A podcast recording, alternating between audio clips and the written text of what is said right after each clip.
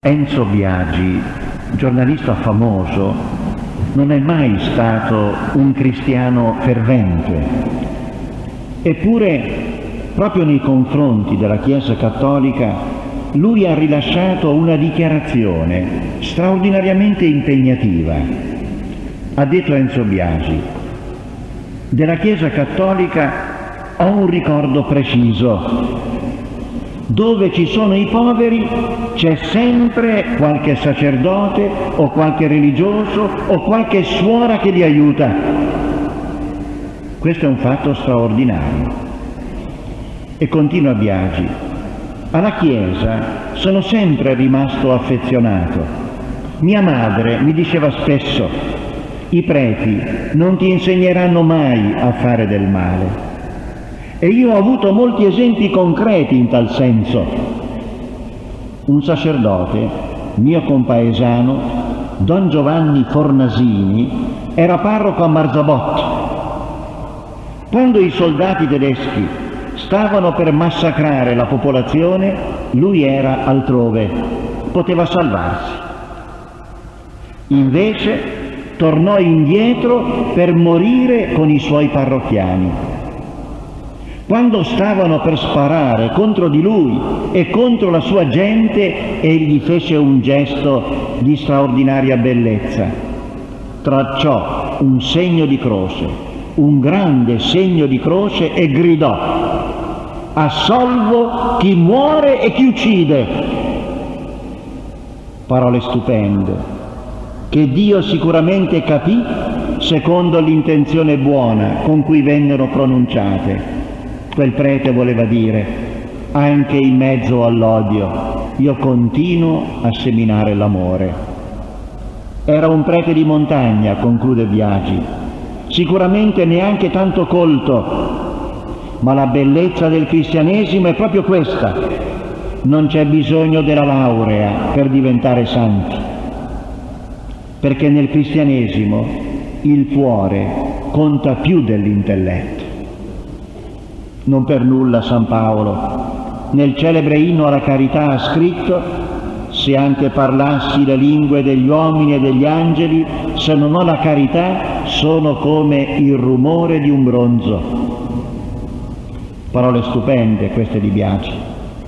Però, per chi ha respirato fin da piccolo un clima cristiano, in famiglia, nel paese, un po' dovunque, è relativamente facile accostarsi alla Chiesa cattolica e guardarla con occhio benevolo. Ma per chi è nato e cresciuto fuori dalla Chiesa e lontano dalla Chiesa, spiritualmente, culturalmente affettivamente, non è facile trovare un atteggiamento di sereno giudizio. È il caso di Edith Stein, la cui storia sto per raccontarvi. Edith Stein nacque da una famiglia ebrea e certamente nulla la predispose ad amare la Chiesa e a riconoscerla come il popolo del perdono, il popolo del comandamento nuovo, la tenda di Dio in mezzo agli uomini. Che cosa è accaduto allora? Che cosa c'è stato di straordinario per spingere questa donna intelligentissima ad entrare nella Chiesa Cattolica quando tutto la tirava fuori, quando tutti la spingevano a restare fuori della Chiesa Cattolica. Edith nasce nel 1891 a Breslavia. Allora la città faceva parte della Germania, Edith è tedesca, mentre attualmente Breslavia fa parte della Polonia e ha cambiato nome Oggi il nome della città è Wrocław, allora era Breslavia. Edith era l'undicesima figlia di Siegfried e di Augusta Courant, undicesima e ultima figlia. Il padre, commerciante di legname, morì quando Edith aveva appena due anni e la madre, Augusta, si trovò con undici figli sulle spalle in tempi non facili, ma la madre di Edith era una donna fortissima, una donna coraggiosa, una donna che prese in mano la situazione, anche la situazione economica della famiglia e seppe gestirla in modo straordinario. Tutti i figli la stimavano tantissimo, quella mamma. Quella mamma era al centro della casa, lo si capisce, e influì sull'educazione religiosa dei figli attraverso l'esempio del suo lavoro e anche attraverso la testimonianza della sua fede, fede convinta, fede sentita. Però se la mamma era forte, Edith era fortissima, aveva un carattere veramente d'acciaio. A 13 anni per un bisogno di indipendenza, per un bisogno di capire, per un bisogno di approfondire, per un bisogno di rendersi conto, Edite mise in discussione la religione della mamma e cominciò a sentirsi atea. Nel 1910 Edith aveva 19 anni e fatto veramente inconsueto per quei tempi, si iscrive alla facoltà di filosofia dell'università della sua città. Pensate, 1910. E poi passa a Gottinga per seguire le lezioni di un noto filosofo, a quei tempi notissimo addirittura, Edmund Husserl. E lei ne divenne una delle più intelligenti discepole. La mamma intanto cominciava ad avvertire che Edith si stava allontanando dal mondo religioso della famiglia. Ma la mamma non aveva il coraggio di affrontare la figlia. Capiva che la figlia aveva una cultura superiore alla sua e la mamma temeva di non riuscire ad affrontarla e allora la guardava, ma restava nel silenzio. Intanto Edith crescendo avverte sempre di più il bisogno di approfondire, di approfondire le sue decisioni e a un certo punto si rende conto che anche l'ateismo non la soddisfa. Edith era onesta e continuò a cercare.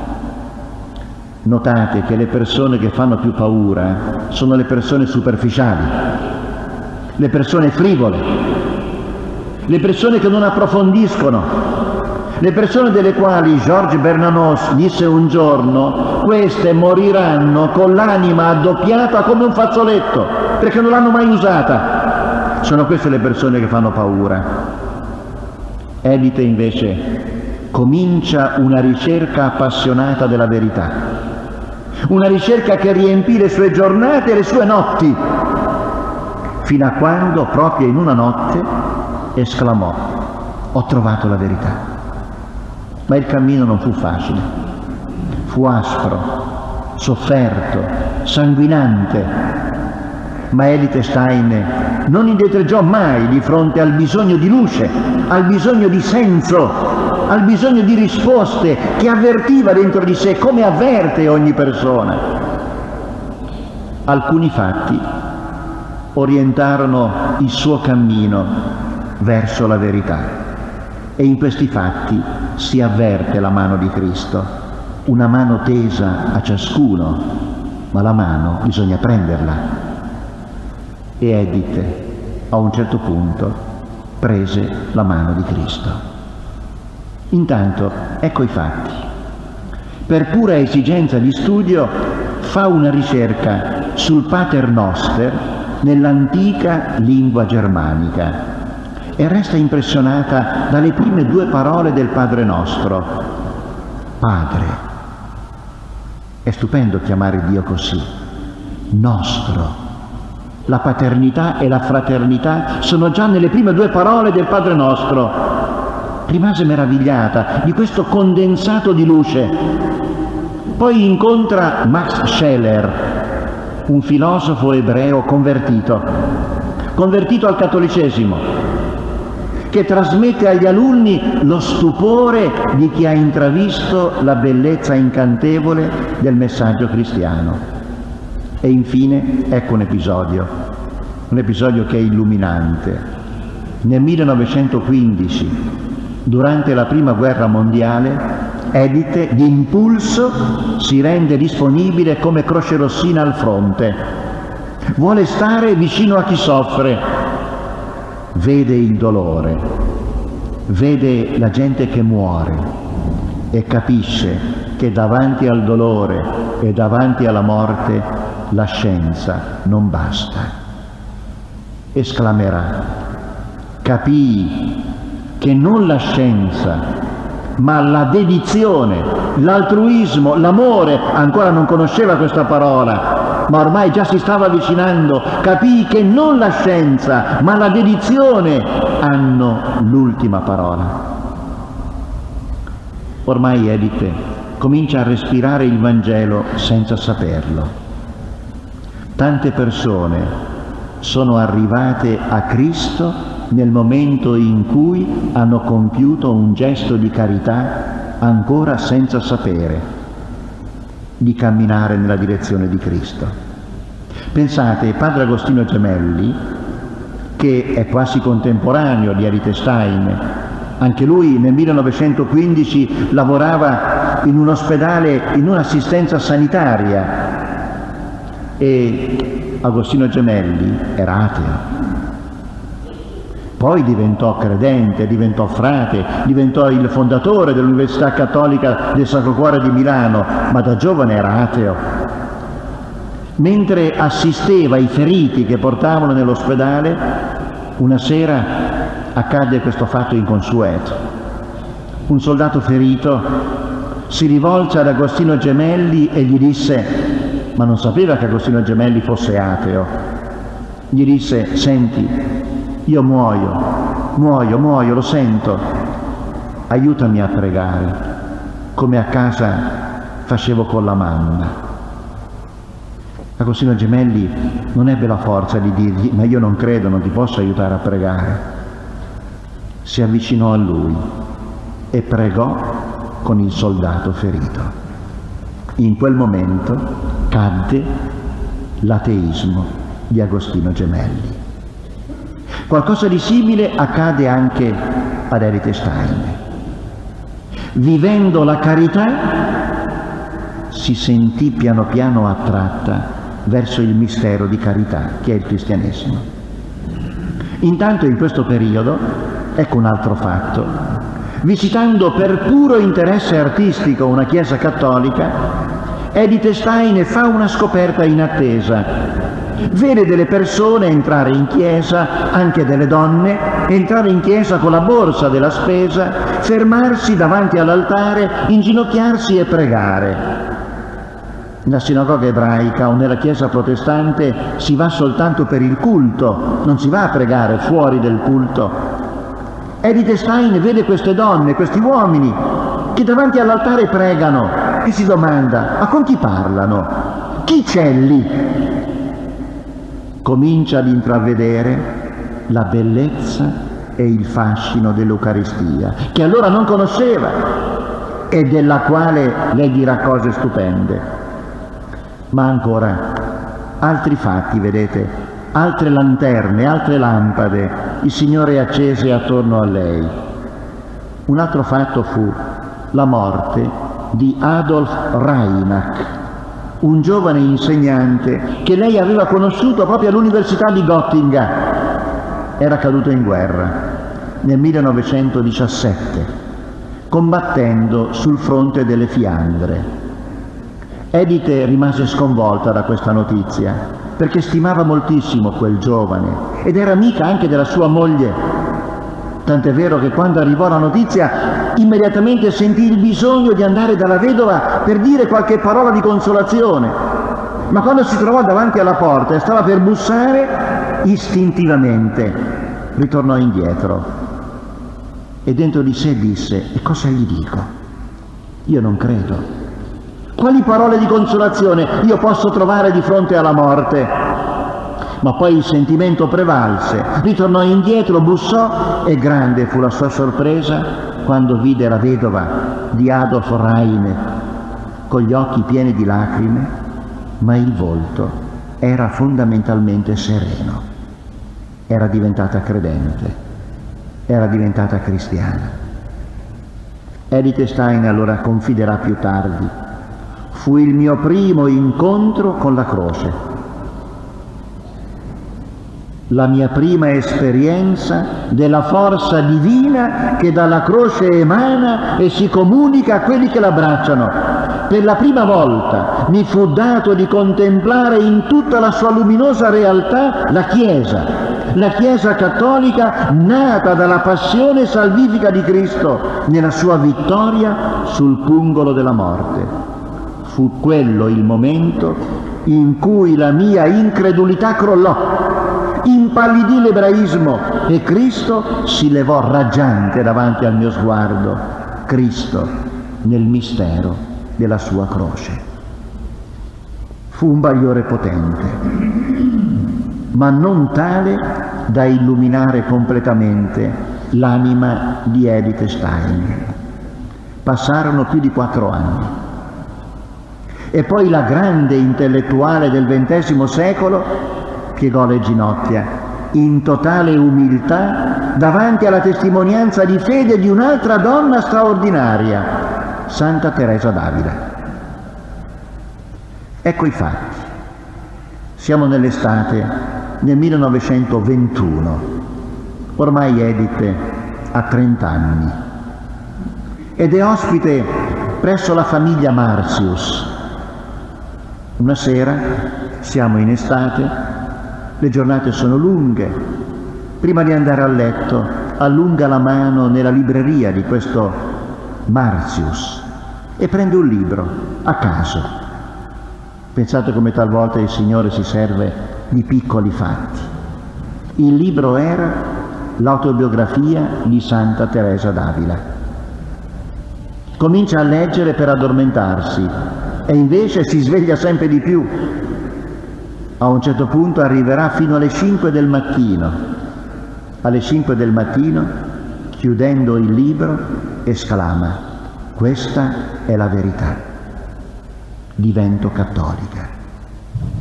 Un fatto incredibile. Una notte con Santa Teresa d'Avile mette in ginocchio Edith Stein. Era l'estate del 1921.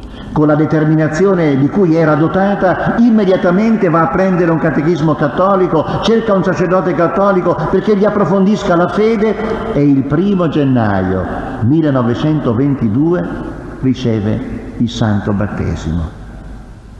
In quello stesso anno, 1922, si converte Gilberto Chesterton, il grande scrittore inglese, che dirà Appena mi inginocchiai davanti al sacerdote per confessarmi, il mondo si rovesciò davanti a me e diventò dritto. Così accade anche per Eldestein. Nel momento in cui abbracciò la fede cattolica, nel momento in cui abbracciò il crocifisso, tutto si illuminò per lei e tutto trovò il senso giusto. Grande era la sua gioia ma improvvisamente una nube oscurò il sole e una domanda la ferì in profondità. Come dirlo alla mamma? Come comunicare alla mamma questa notizia che sicuramente l'avrebbe ferita? E Edite non voleva far soffrire la mamma, ma nello stesso tempo non voleva nascondere la verità, si sarebbe sentita falsa. Tornò a casa e per alcuni giorni tenne segreta la notizia. Ma una sera, mentre l'anziana donna stava lavorando la lana per aiutare il difficile bilancio della famiglia, Edith si avvicina e si inginocchia davanti alla mamma. La mamma è sorpresa e alza lo sguardo istintivamente. Gli occhi della figlia e gli occhi della mamma si incontrano per un istante e si osservano, in attesa che accada qualcosa. Edith di getto esclama, Mamma, io sono cattolica. L'anziana donna aveva affrontato tutte le dolorose vicende della sua vita con una forza inaudita e mai nessuno aveva visto sgorgare una lacrima dai suoi occhi. Ma davanti a questa notizia inattesa, mamma Augusta rimase profondamente turbata e le sembrò che crollasse tutto il suo mondo. Edith è cattolica. E perché? Ma non riuscì a pronunciare una parola.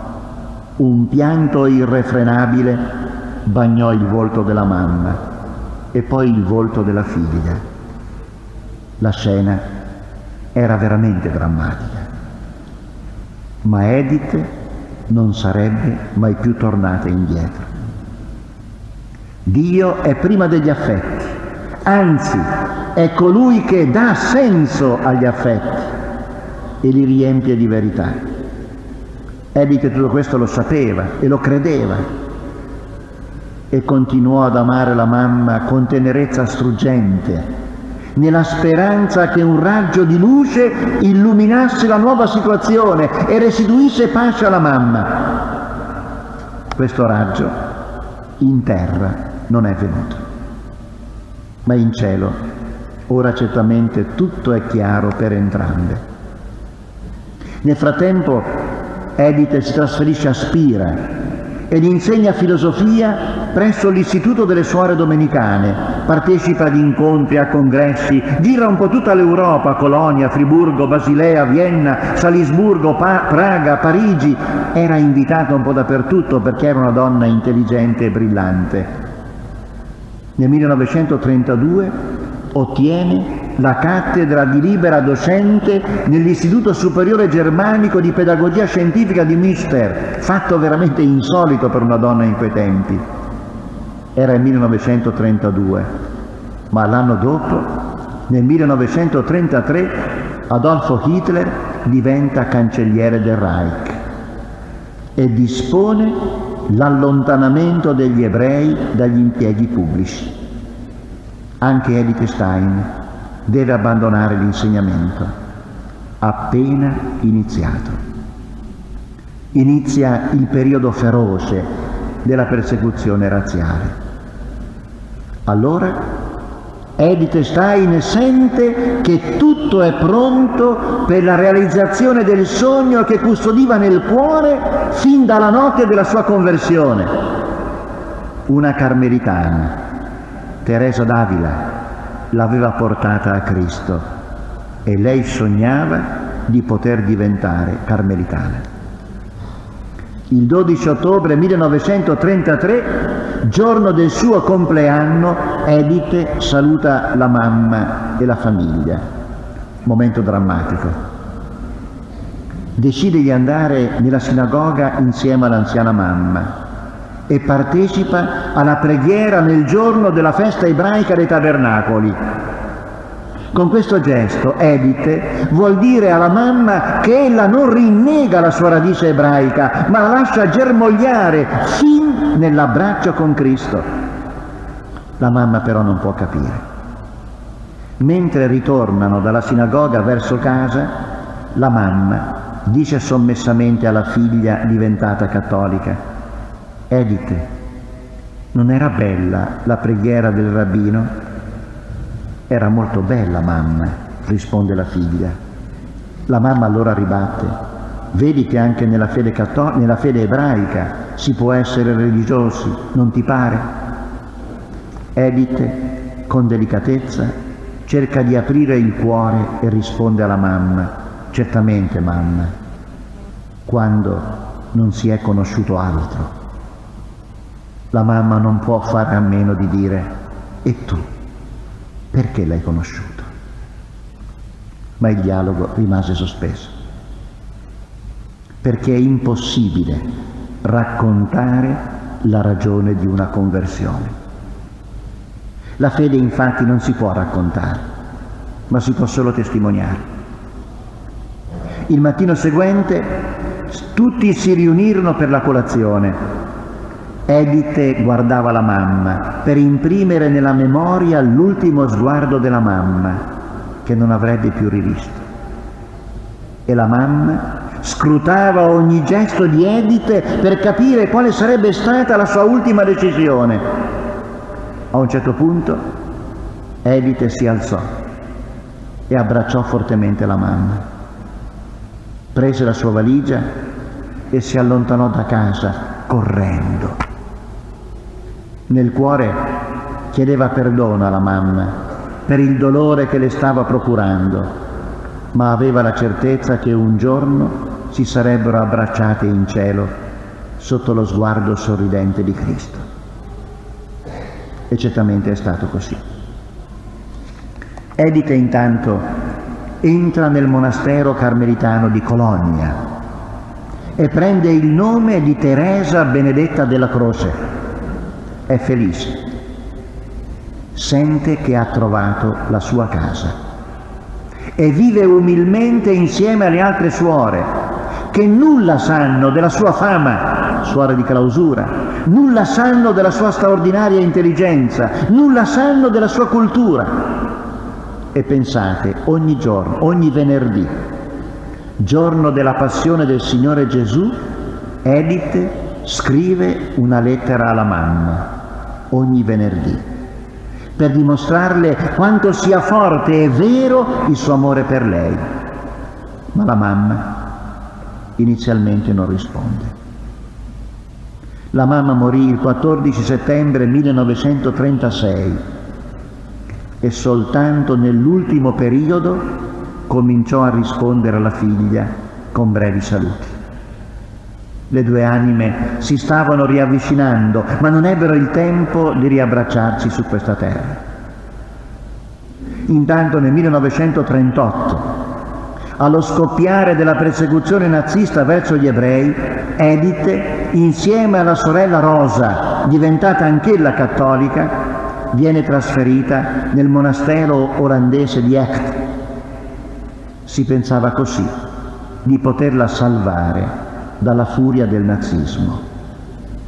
Nel 1938, proprio mentre scoppia la seconda guerra mondiale, i superiori chiedono a Edite di scrivere un libro sul pensiero e sull'esperienza di San Giovanni della Croce.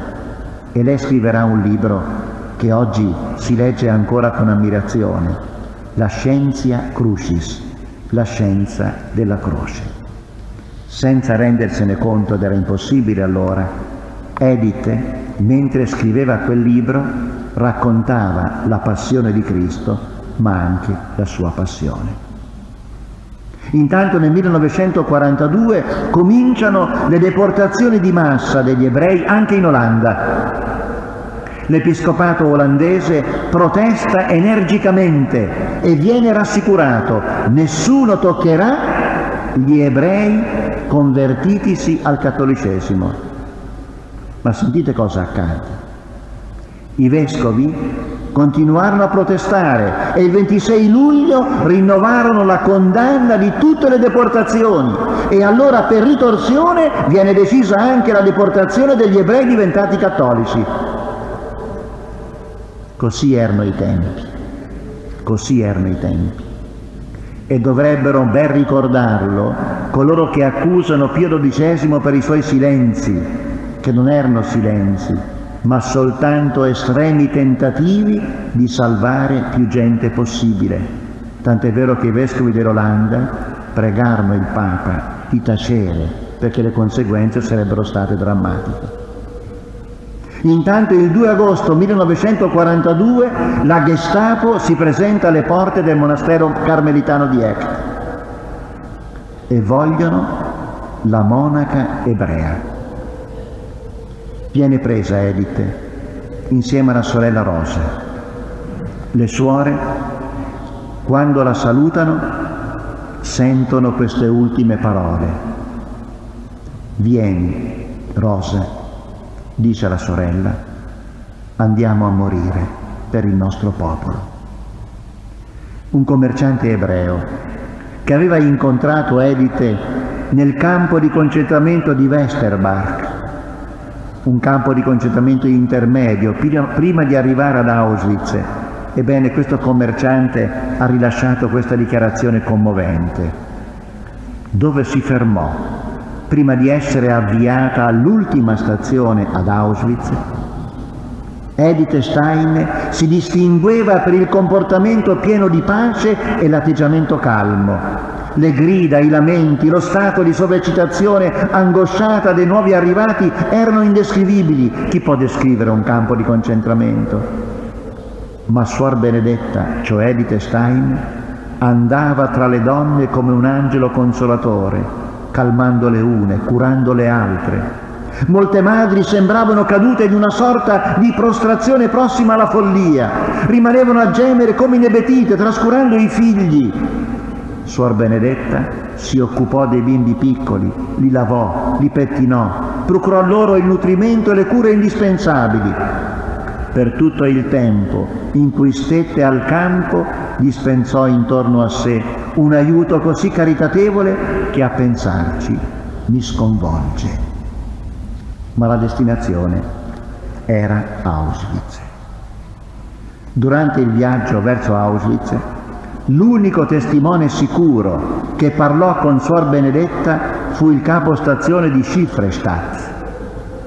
Ecco la sua dichiarazione rilasciata il 25 ottobre 1953, diversi anni dopo la morte di Edith Stein. Racconta il capostazione. Verso il mezzogiorno del 7 agosto 1942 attendevo il treno proveniente da Saarbrücken per Ludwigshafen. Il treno arrivò e davanti a me si arrestò un carro di prigionieri agganciato al convoglio. Da una finestra con l'inferriata una signora vestita di nero mi rivolse una parola, domandandomi se fossi di Schifrestadt e se conoscessi la famiglia Schwind. Risposi che la conoscevo. Allora mi pregò di portare i saluti di Suor Benedetta. Disse che era Edith Stein e che viaggiava verso l'est, non sapeva per dove. Quella signora mi diede un'impressione di grande calma. Dopo breve tempo potei far pervenire questa notizia alla signora Schwind. Ad Auschwitz intanto arrivano i prigionieri e i prigionieri con età superiore ai 50 anni, Edith e Rosa ne avevano più di 50, vennero fatti spogliare per sottoporli ad una disinfestazione. Vennero invece rinchiusi nella camera a gas. Era il 9 agosto 1942 e Edith, con il cuore pieno di amore, moriva vittima dell'odio un odio che aveva fatto esplodere una guerra assurda e una persecuzione vergognosa. In quello stesso campo, esattamente un anno prima, moriva Massimiliano Kolbe. Due splendide anime, due splendidi martiri, dei quali non abbiamo neanche le ceneri, ma abbiamo la testimonianza luminosa della loro vita. Edith Stein nella Scienza Crucis aveva scritto la morte di croce è il mezzo di redenzione prescelto dall'insondabile sapienza di Dio ed ha il potere di risvegliare alla vita coloro nei quali la vita divina è stata uccisa dal peccato. Il primo maggio 1987 Giovanni Paolo II a Colonia la proclamò beata e l'11 ottobre 1998 in San Pietro l'ha proclamata santa, Santa Teresa Benedetta della Croce, Santa Edith Stein. Una sua consorella scrive di Suor Benedetta della Croce, questo è il destino di Edith Stein, un incitamento per il nostro tempo e un segno luminoso di amore per l'unità dei popoli nello spirito di Cristo poiché ha cercato con sincerità, ha realmente trovato. Il pittore Rudolf Brickner Fillot l'ha dipinta così nel campo di Westerbork, in atteggiamento materno. Ella sta in mezzo ai bambini abbandonati che la guardano con tristezza, ne tiene uno in braccio, un filo spinato divide il gruppo dal resto del mondo in contrasto col dolore senza speranza che si nota nel visino dei bimbi, il volto di lei risplende come per una luce interiore. I grandi occhi buoni sembrano guardare una misteriosa sorgente di gioia.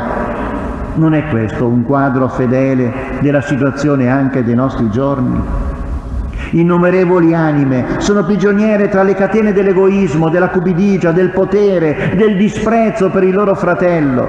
Anche se oggi non esistono più Dachau e Auschwitz, chi ci difende dalla possibilità che domani sorgano in altri paesi della terra nuovi luoghi di degradazione umana? Per questo pervertimento, Suor Teresa Benedetta Stein è andata incontro alla morte, tacendo, amando, senza giudicare. Sorella Edith, dal cielo, prega per i persecutori e per le vittime di oggi. Prega per i primi, i persecutori, sentano vergogna dell'inferno che hanno nel cuore e i secondi, le vittime, sentano la certezza di non essere gli sconfitti della storia umana, ma i vincitori. Una postilla a questo racconto che è già di per sé stesso un grande insegnamento. Curzio Malaparte, nel libro intitolato La pelle, riporta un suo colloquio con l'amico americano Jimmy, mentre sta per concludersi la seconda guerra mondiale. Si trovavano a Napoli, esattamente sulle pendici del Vesuvio, e guardavano il fronte che avanzava e si preparava alla grande battaglia di Monte Cassino. Scrive Curzio Malaparte, ci sedemmo al riparo di una roccia. Laggiù vedevamo la guerra che avanzava e pensavamo ai morti. Non sarebbero stati che carne marcia quei morti, se non vi fosse stato fra loro qualcuno che si era sacrificato per gli altri. Vi era certo il cadavere di qualche Cristo fra quelle migliaia e migliaia di uomini morti. Che cosa sarebbe avvenuto del mondo, di noi, di noi tutti, se fra tanti morti non vi fosse stato Cristo? Confida Curzio Malaparte all'amico. Che bisogno c'è di un altro Cristo? disse Jimmy. Cristo ha già salvato il mondo una volta per tutte. Oh Jimmy, tu lo sai che Cristo è morto per insegnarci che ognuno di noi deve diventare Cristo, che ogni uomo deve salvare il mondo con il proprio sacrificio. Anche Cristo sarebbe morto inutilmente se ogni uomo non potesse diventare Cristo e salvare il mondo con lui. Ma un uomo non è che un uomo, disse Jimmy. Oh no, sono quelle migliaia e migliaia di morti, Jimmy, che hanno salvato il mondo con Cristo. Ma tu dai troppa importanza ai morti, disse Jimmy. Un uomo conta soltanto se è vivo. Un uomo morto non è che un uomo morto. Da noi in Europa, dissi, ed è Curzio Malaparte che parla, soltanto i morti contano.